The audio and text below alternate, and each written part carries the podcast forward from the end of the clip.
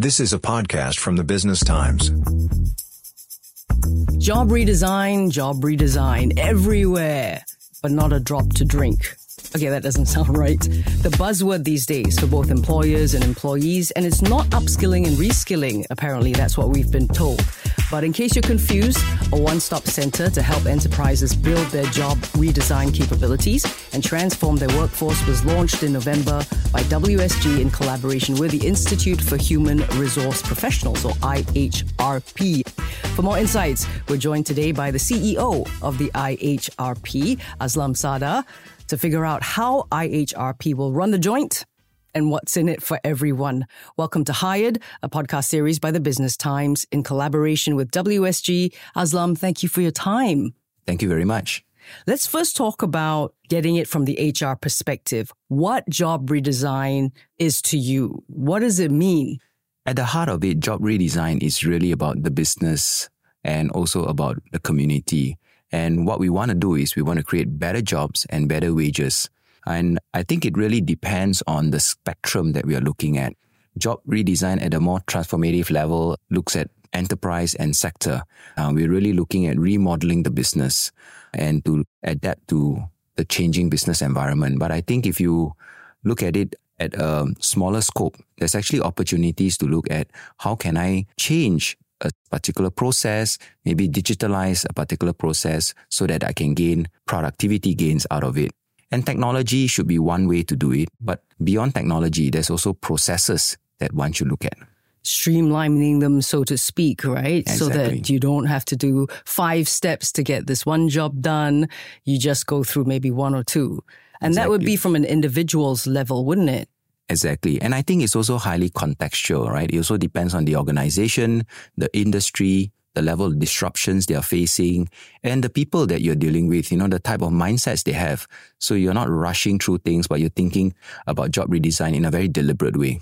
Would you say then job redesign would be more challenging for some sectors than others? I mean, you talk about disruptions and you also mentioned tech is one you've probably considered. Sectors are affected by tech differently. So what are some of the trends you're going to be seeing for different sectors? Yeah. So I think different sectors, um, they evolve and they develop and they react to the disruptions in different ways. Um, there are sectors that are very labor intensive. So if you take manufacturing, for example, their primary concern, and I think their focus should be about how do I automate as much as possible so that I can use more computers, more technology, more robotics, as opposed to uh, using more manpower. And then there are also sectors like the professional services, HR, for example. How can you use technology to augment the work that you do? So it's not about replacing you, but it's about augmenting the work you do. For example, shortlisting of CVs, identifying and screening who you should be inviting for a job interview for a particular role. I think some of these you can actually use AI or use technology to help you instead of trawling through how many hundreds and thousands of resumes, right? Exactly. These brand spanking new digs we were talking about, but it looks great with a well stocked pantry and all that. How else has IHRP been supporting job redesign to address specific workforce challenges? Firstly, um, Workforce Singapore, in collaboration with uh, IHRP, we have recently launched the Job Redesign Center of Excellence. And that Center of Excellence serves as a one-stop venue where companies can come and obtain resources about job redesign and get involved in this whole uh, journey of transformation that they may be embarking on. So I'll give you an example. Areas that we actually provide resources and support include things like playbooks on how you can transform particular roles. Examples would be for HR, for example. So we do intend to look at producing playbooks for the HR sector, the retail sector are examples, including wholesale sectors. Then the other thing is uh, workshops you have access to resources and you know what you want to do. Um, how do you actually go about it? You know, what are the skills and capabilities you need to have to job redesign in your organizations? And I think that's where workshops come in. And then last but not least, really, we want to encourage more people to do it. So this is where advocacy comes in. Here, what we want to do is we want to work with the 21 trade associations and chambers that have come together to pledge to support the uh, Job Redesign Center of Excellence. We want to work with them. Actually, these 21 trade associations, they represent five industry transformation maps that has been rolled out and they include sectors like the built environment, lifestyle, modern services, connectivity, manufacturing, and trade. And finally, what we have done in IHRP is we have put together an expert panel.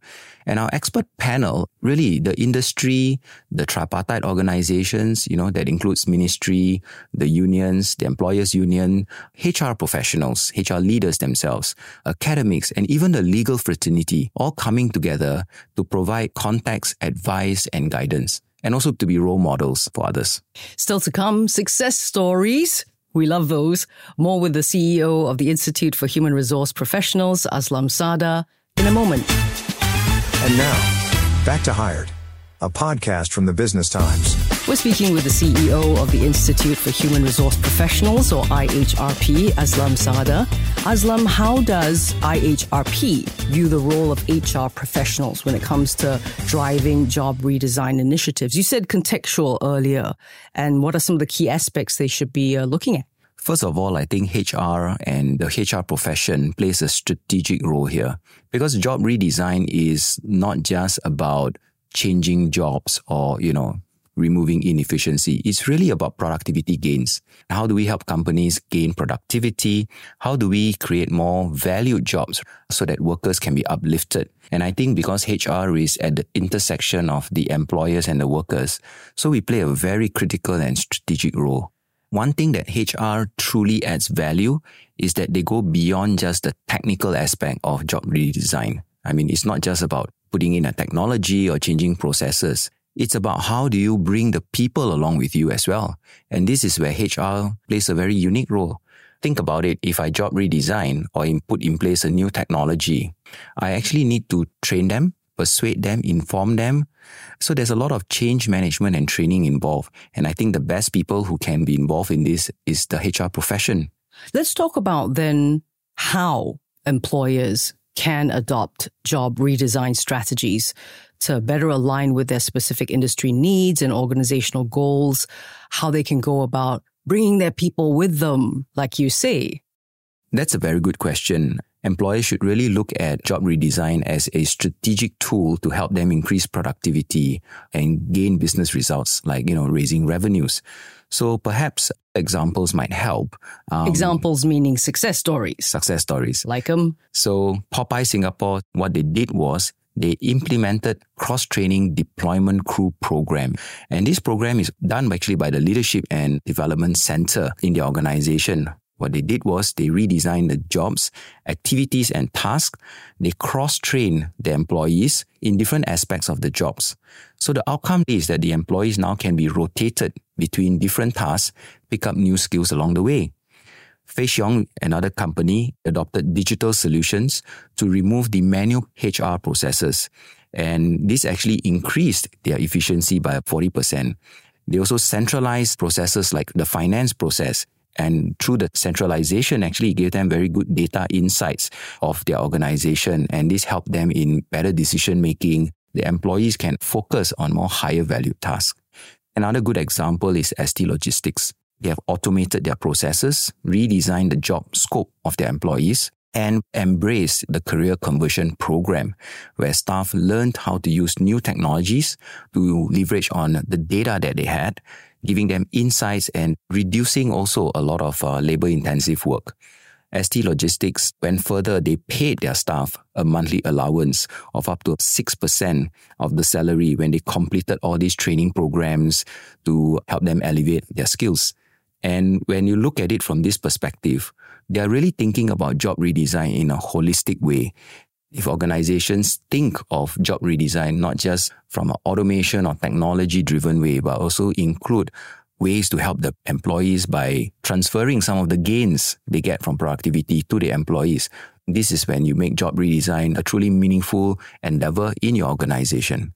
Aslam, would you have advice for enterprises as they navigate job redesign?